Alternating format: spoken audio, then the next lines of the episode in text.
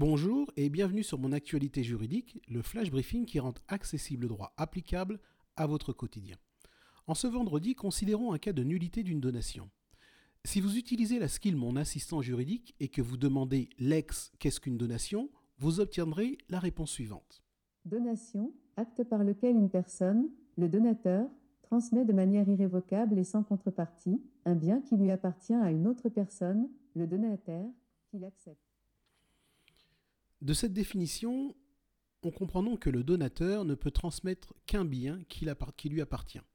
C'est la raison pour laquelle, s'il transmet un bien dont il n'est pas l'unique propriétaire, la donation pourra être annulée.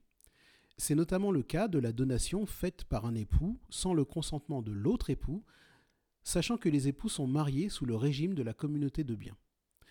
L'article 1422 du Code civil dispose en effet que, sous le régime de la communauté de biens, les époux ne peuvent l'un sans l'autre disposer entre vifs à titre gratuit, donc faire une donation, des biens de la communauté. Qu'arrive-t-il si une telle donation a lieu? Eh bien, l'article 1427 du Code civil dispose que si l'un des époux a outrepassé ses pouvoirs sur les biens communs, l'autre, à moins qu'il n'ait ratifié l'acte, c'est-à-dire à moins qu'il n'ait entériné cet acte, peut en demander l'annulation. Donc, l'autre époux, ou ses héritiers d'ailleurs, peut demander l'annulation de la donation. D'ailleurs, l'action en nullité est possible pendant deux ans à partir du jour où l'époux a eu connaissance de la donation. Qu'en est-il maintenant de la personne qui a reçu une donation? Peut-elle contester l'action en annulation de l'époux ou de ses héritiers? Eh bien, telle était l'une des questions posées dans l'arrêt de la première chambre civile de la Cour de cassation. Cet arrêt est daté du 6 novembre 2019.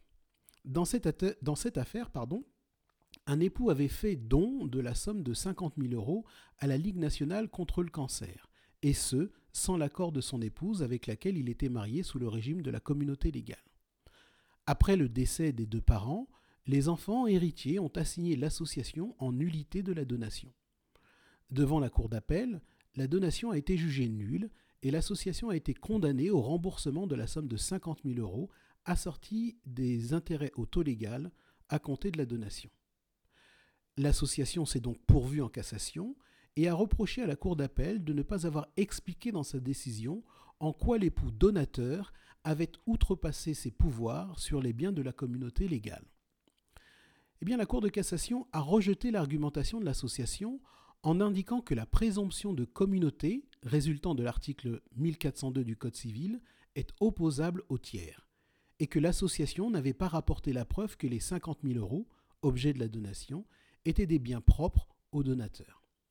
En somme, la Cour de cassation dit que face à la présomption simple de l'article 1402 du Code civil, qui dispose que tout bien meuble ou immeuble est réputé être un bien de la communauté si l'on nous prouve qu'il est propre à l'un des époux par application d'une disposition de la loi, eh bien dans ce cas, l'association devait apporter la preuve que l'objet de la donation de l'époux donateur était un de ses biens propres.